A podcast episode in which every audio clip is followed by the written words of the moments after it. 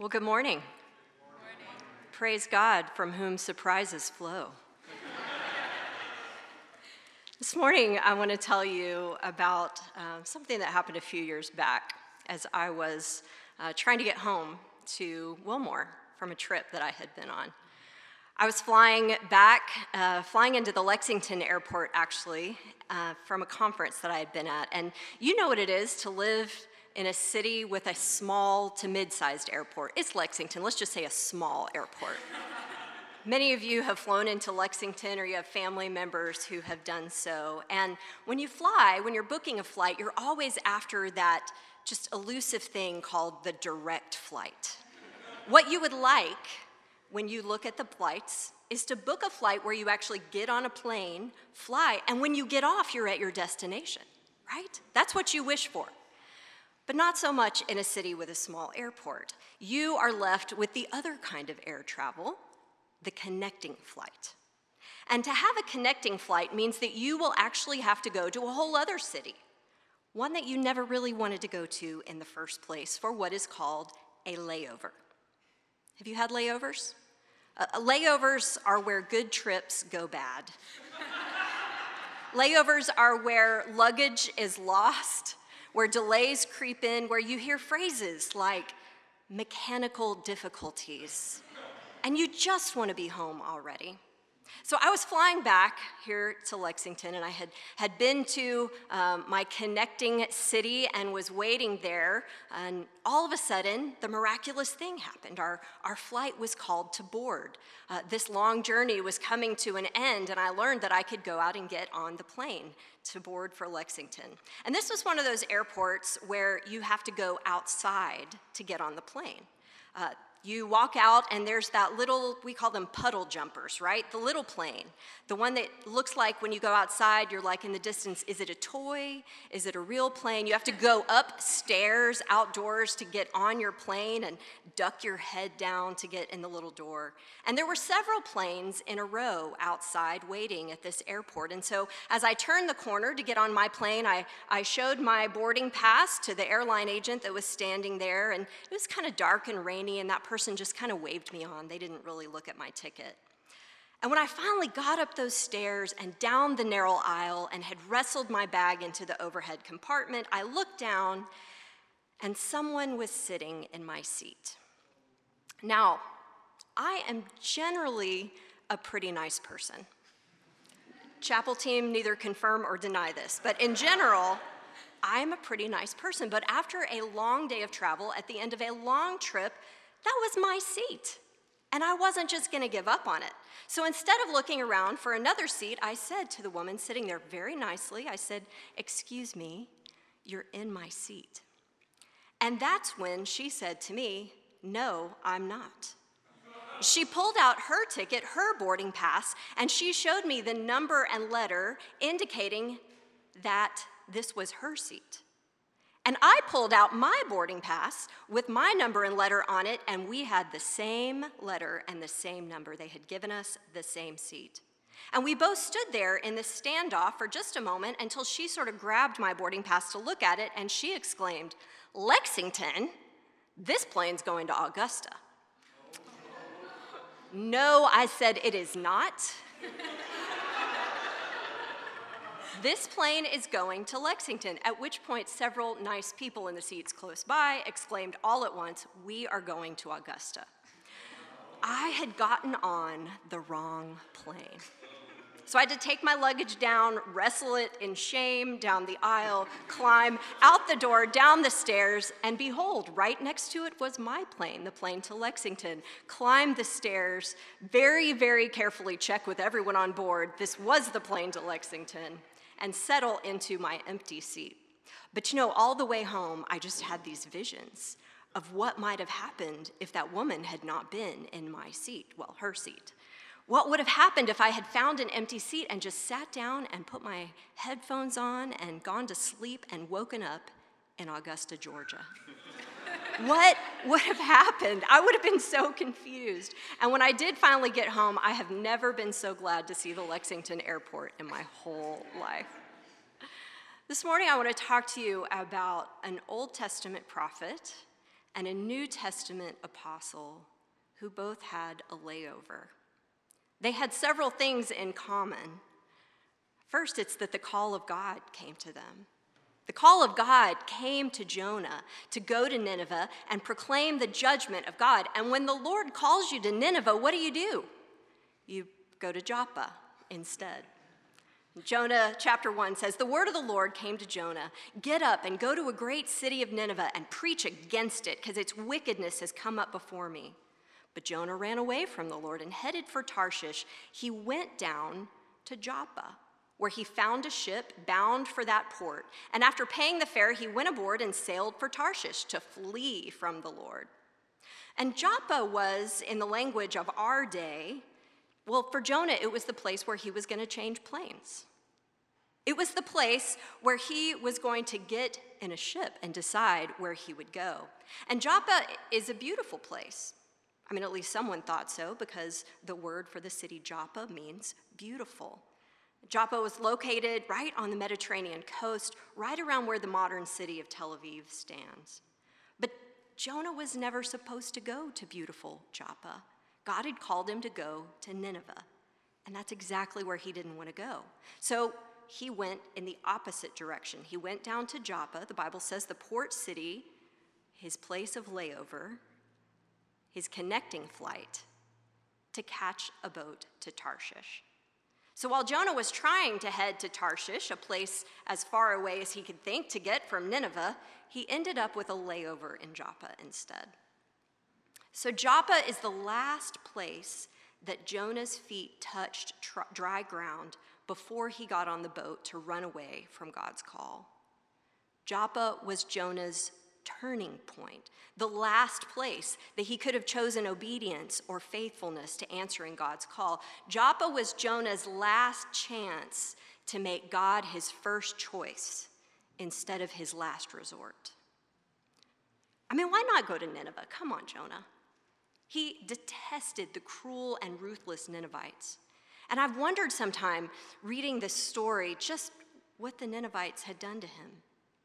I mean, did he grown up hearing stories of their cruelty to his people? Was there a story in Jonah's own family? Had he lost relatives, close people, at the violence of the Ninevites? Whatever it was, Jonah clearly believed that the Ninevites were beyond saving.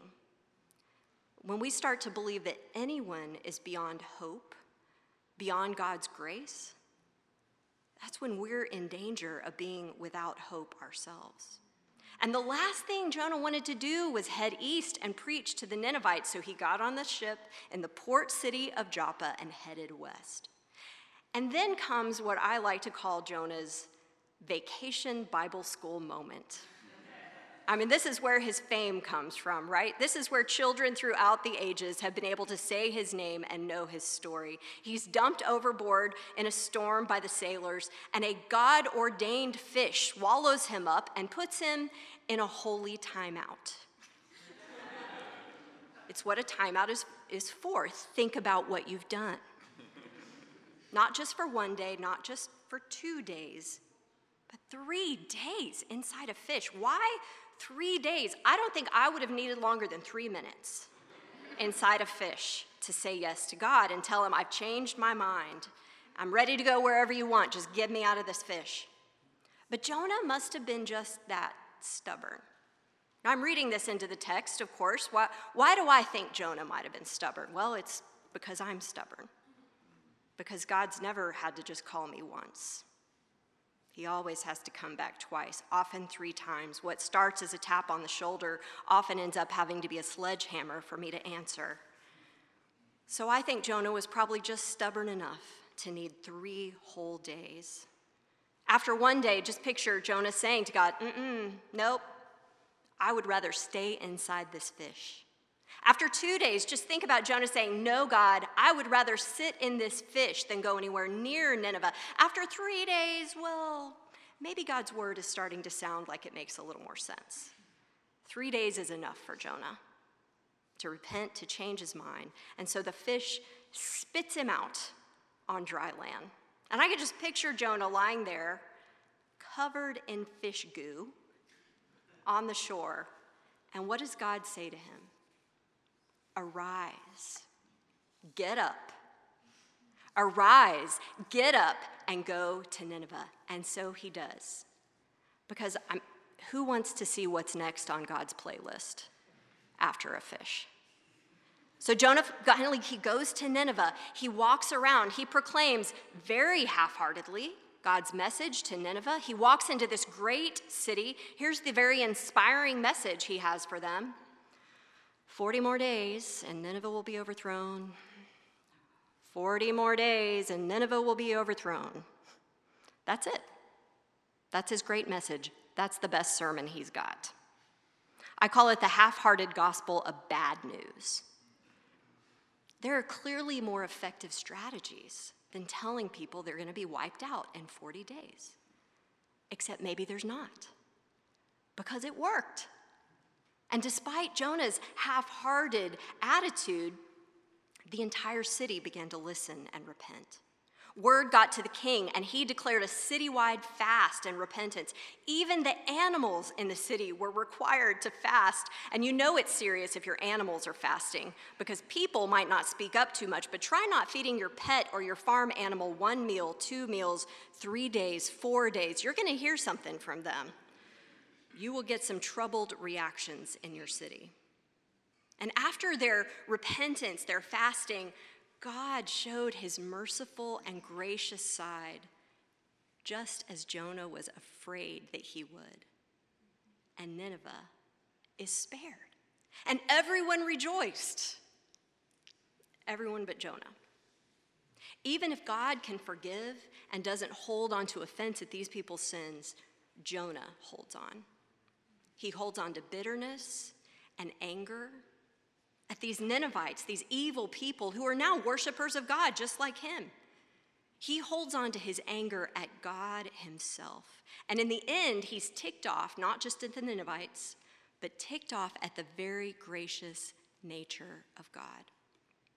And what fascinates me in this story is just how ineffective Jonah is, and just how powerful God is. Because it doesn't matter how ineffective Jonah is. God's going to get his message through. I mean, are you ever hesitant to talk to someone about God in your life? To, to bring it up with a stranger, or worse yet, a close family member? To share the word of God with them, something about how God wants to be part of their, their life? Are you ever worried about how awkward it might get, or how you might mess it up, or you might not be the perfect vessel for that message? No worries.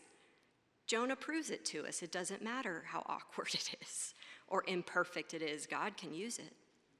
Jonah is a story of a prophet who preaches in spite of his listeners, in spite of his bitterness, and in spite at God. There's no faithfulness in Jonah's obedience, only spite and anger and fear of the fish. It is a reluctant message and a reluctant prophet forced out by a fish. But Jonah is the most effective reluctant prophet I know. Um, a while back, I got to hear a story from one of our own community members about another reluctant prophet, an unlikely person to deliver the good news. Some of you know Molly Yee, uh, Junwin Yee. Molly was a student in our PhD program, married to Richie, mother of the beautiful little Joy.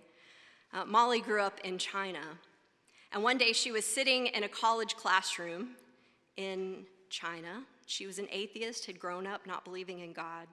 And one day, her professor announced that they were going to teach about American culture that day.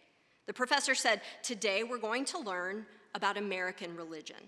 And the religion of America is Christianity, just like that, cut and dried, as if every American was a Christian. And then the professor began to explain Christianity. He wasn't a believer. This was just another lesson American commerce, American movies, American culture, American religion like reading from a textbook.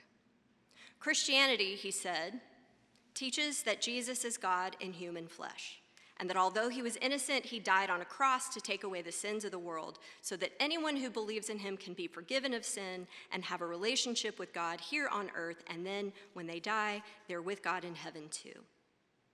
Just like that, like reading from a textbook.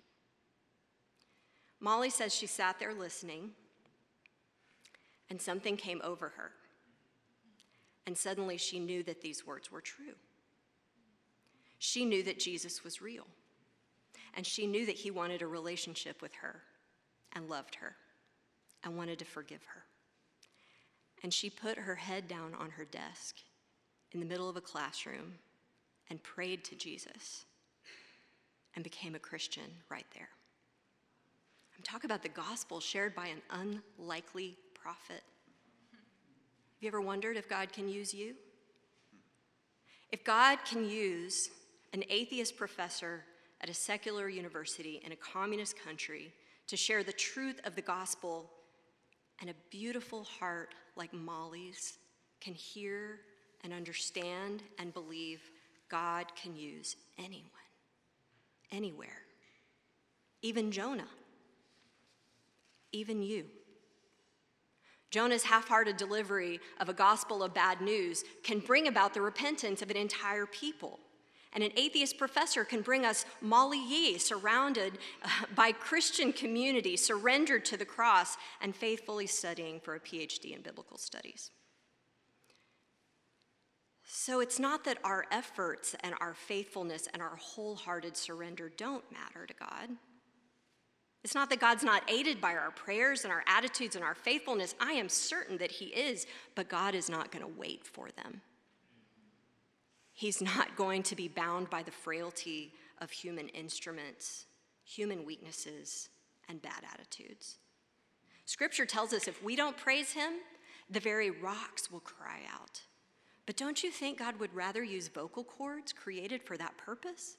Don't you think he'd rather use a human vessel made in his image, restored by his grace, filled with the Holy Spirit, than one telling the truth but not believing it? Centuries after Jonah, God gets another chance to show us just what it looks like to use a reluctant prophet. One day, a man named Cornelius, a Gentile, a Roman centurion, has a vision. Here from Acts 10. One day, about three in the afternoon, Cornelius had a vision. He distinctly saw an angel of God who came to him and said, Cornelius! And Cornelius stared at him in fear. What is it, Lord? he asked. And the angel answered, Your prayers and gifts to the poor have come up as a memorial offering before God. Now send men to Joppa to bring back a man named Simon, who's called Peter. He's staying with Simon the tanner, whose house is by the sea. So Cornelius, the Gentile, the centurion, sends off three men to find this man who is called Peter. You remember Peter, the first disciple in rank in all of the lists. The one who walks on water, cuts off a man's ear, denies Jesus as his crucifixion, and is now forgiven, restored, and spreading the good news of the resurrection. They're supposed to go find that Peter, the famous disciple, and bring him to Caesarea. And there's, there's just a few problems with that. One is this they're summoning Peter, who is a Jew, on behalf of Cornelius, who is a Gentile. Peter, who they've never met, is a man who is not supposed to associate, eat with, or come into a home with Gentiles. And to make matters even more tricky, this Cornelius, who is after Peter to come to his house, where he's not supposed to go, is a Roman centurion. And Peter has pretty recently watched the Romans, even the centurions, execute Jesus. So coming to visit Cornelius' house probably doesn't sound like a very good invitation. It's not an attractive offer, you might say. To Peter, to visit a Gentile home of a Roman centurion and bring the good news of the gospel would be as distasteful as, well, for Jonah to go to Nineveh. So they're told, go get Peter, Bring him back to Cornelius' house. Go get Peter. Where's he staying again? Peter is in Joppa.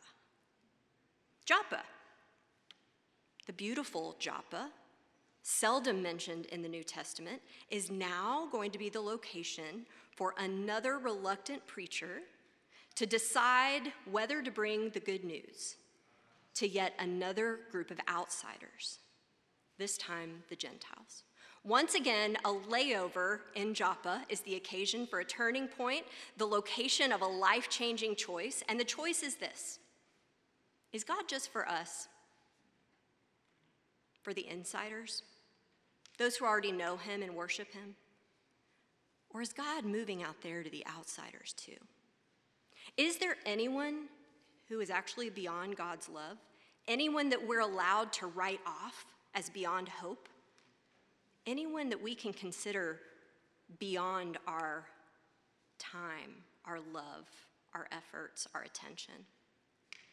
Maybe the reason God keeps sending reluctant insiders to repugnant outsiders is that He's not just after changing the hearts of the outsiders, but He wants heart change in the insiders as well. And this is how to get it. God's in the business of transformation, not just behavior, but hearts. Not just to those known as sinners, but maybe, maybe the ones who need the heart change are sometimes the ones already known as saints. And while Cornelius's men are on their way to get Peter, Peter is in Joppa on a roof in a house where he receives his own vision a vision of a sheet being lowered full of all kinds of animals and foods he would consider unclean according to the law. And a voice from God encourages Peter, These are fine, they're okay, go ahead and eat. And when Peter questions the voice, the vision answers him Do not call anything impure that God has made clean. And then Maybe because Peter is just as hard headed as Jonah and as me, the vision repeats. Not once, not twice, three times. Three days in a fish, three appearances of a vision. And if that connection wasn't strong enough for you already, when the vision is done, Peter hears the Lord speak the exact same words that he spoke to Jonah, covered in fish goo Get up, arise, and go. And just as he hears these words, as if on cue, there's a knock at the gate, and the men that Cornelius sent have arrived three men. Cornelius's men arrive with an invitation to come and eat and fellowship and share the good news with the Gentiles. All things that Peter has been taught are not acceptable. But if these foods that he's seen, if these things that God has made cannot be called unclean, how much more are people made by God, loved by God, and deserving of Peter's friendship and offering of the gospel? And standing on that rooftop, Peter could have seen the seaport where Jonah got on a ship and went the wrong way. And the same option is available to him. Follow the vision of God and bring God's message to all the people, or limit your ministry to just those you find worthy, or appealing, or deserving, or easy to reach, or who sit in a committee meeting and tell you that they are your one responsibility, not those outside. Can you limit God's grace? Is that an option? You know, keep hanging out with the people already in God's camp or continue looking outward. That's the choice here. Out of the circles you find yourself comfortable in, gifted to reach, especially good at talking with, familiar with, but maybe to reach out to new circles where you find yourself uncomfortable, ill equipped, ill at ease, but circles that desperately need God's love. And as if the similarities between Jonah and Peter aren't enough, consider one more embedded in Simon Peter's name. On one occasion, when Peter was following Jesus around, Jesus asked the disciples, Who do people say that I am? And Peter declared boldly, You are the Christ, the Son of the living God. And then Jesus offered him this blessing Blessed are you, Simon son of Jonah. For this was revealed to you not by flesh and blood, but by my Father in heaven. What was the name Jesus called him again? It was Peter's father's name, right? What was it? Peter's father's name was Jonah. Peter is the son of a man named Jonah. His choice of whether to keep the gospel to himself or to spread it to those outside the acceptable circles is a choice embedded in Peter's family name. It's his heritage, his birthright. And in a dramatic reversal of Jonah's choice in Joppa, Peter becomes the anti Jonah. Peter listens to the vision. He goes with the three men. He stands in Cornelius' living room. He proclaims the message of Jesus' love to soldiers and Gentiles, both of whom are supposed to be his enemies. And just like the Ninevites, and just like Molly Yee at a desk in a college classroom in China,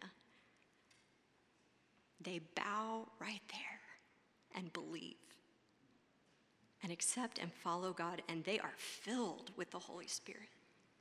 And later on, when Peter has to defend his choice, because boy, does he have to defend his choice of deciding to take the gospel to the outsiders, Peter tells the insiders, the Jewish Christians who are questioning him, he says this in Acts 11 If then God gave them the same gift, the Holy Spirit, that he gave to us when we believed in the Lord Jesus Christ, who was I that I could hinder God? Who am I that I could hinder God? Isn't that exactly what Jonah did? Try to stop God? Jonah's stubbornness actually spread the good news to Nineveh. Peter's faithfulness spread the good news of Jesus to the Gentiles. And guess what, friends? This is, this is us. This is how we get the gospel, the Gentiles. Without Peter's bold step outside that inner circle, you and I might never have heard the gospel. We don't get that map of the world on the wall with Christianity spreading without Peter's choice to spread God's word to those outsiders. Who am I to hinder God? Peter said. And the place where that decision happened was way before he stood in Cornelius's living room. The place to make the decision was on a rooftop, looking over a seaport full of ships going lots of directions in Joppa. So, why talk about Joppa? Joppa is not a destination. It is not where you want to go. It's just a layover. It's the connecting flight. They lose your bags in Joppa. Joppa isn't Nineveh. Joppa isn't Caesarea. It's not the place God was calling them to go. But both Jonah and Peter faced a turning point in Joppa. It's a place where they had a chance to pause to consider the call of God, to decide what would they do in response. Joppa is an in-between place, a place between hearing God's call and knowing how to give yourself fully to it. Joppa is the place where you ask yourself, just what plane am I supposed to get on anyway? Joppa is a place to give your heart to God's will so that your feet will move in God's direction, so your life will be given to God's purpose. Joppa is Abram and Sarai being told to leave their land and family and go to a place where, I don't know, God will show you. Joppa is fishermen at their nets, hearing the words of Jesus Follow me, and I will make you fish for people. Joppa is Joshua at the border of the promised land, saying, Choose this day whom you will serve. Joppa is Jesus in the garden, wanting desperately for the cup to pass, but saying to the Father, Not my will. Not that plane. Not my will, but yours be done. Does any of this sound familiar? Joppa is Asbury Seminary. It's not a place where you go to stay, it's just a place for a layover. It's a temporary space to meet with God. But the decisions you make in Joppa will turn your feet for a lifetime. Joppa is the in between land, the place where you start on your journey, but not the place you'll end up. Where you look up at the board and wait for your flight to light up and try hard to listen to God telling you just what flight you're supposed to get on. So many of us came here called to ministry, but unsure of what ministry was supposed to mean or where ministry is on a map or what people ministry might involve. And we tell ourselves, I don't know, maybe I'm supposed to follow my passion, follow my gifts, follow that tingly feeling I get when I hear words like church planting or ministry in the marketplace or a certain kind of counseling practice or a certain kind of mission field or a zip code or a church size or a platform. But both Jonah and Peter remind us that sometimes God's call comes first before our heart and passion for that call develop. Kind of like an arranged marriage, where we go into the ceremony and move in with our betrothed before falling in love, which might actually happen over time. And Jonah and Peter are a cautionary tale. You can actually do ministry without ever falling in love. After the episode with the fish goo, Jonah's feet went to Nineveh, but his heart went to Tarshish. It is entirely possible to serve the Lord with your lips and not your heart. Jonah did it. It is entirely possible, and I'm afraid even common, to pastor people, to minister people with your lips and send your heart somewhere else. The longer that you're in ministry, the more scars that you have from ministry, the greater the temptation will be to just send your heart to Tarshish for safekeeping and to let your lips do the talking all by themselves. If we look for something to celebrate in the story of Jonah, we can find it. We celebrate the hearts broken with repentance in the Ninevites, but maybe the heart that God was after all the time was the heart of Jonah. And there is no evidence at the end of this story that God got it. Your heart is going to develop calluses. You feel it already. You can have distance from ministry. You don't have to give your full yes. You can get the degree, sign up for the job, walk into the space, but never really let your heart into it. And you're going to have to address those calluses again and again because vulnerability takes hard work. And God is going to send you again and again to a new people, a new season, a new role, a new Nineveh. And you're going to have to say again, God, break my heart for what breaks yours. Lord, break my heart for what breaks yours. God, don't let me go without breaking my heart for what breaks yours. Do not let me serve you with my lips and not my heart. Because even if everyone else is there gets saved, Lord, I don't want to be the one like Jonah, who is the instrument to preach the gospel, but the only one lost.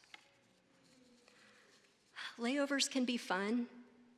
You can throw a party on a layover, have snacks, get to know your fellow layover guests. Layovers can be tough too, can't they? But as far as I can tell, God's call never offers a direct flight. Joppa is as good a place as I know to get ready for the plane, to choose which ship you will take. But it's also a good place for a vision. It's a good place to pay attention and listen for God to knock again, not once, not twice, three times, because you're just that stubborn. To know that what happens to your heart during this layover in Joppa is what's going to determine not just your next steps, but many of your steps for the rest of your life, and also how you'll feel about your destination, your Nineveh, your call.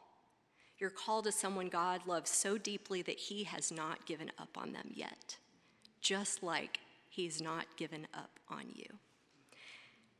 And because God hasn't stopped hoping in you, he is knocking and calling again and again. And your flight is always about to board.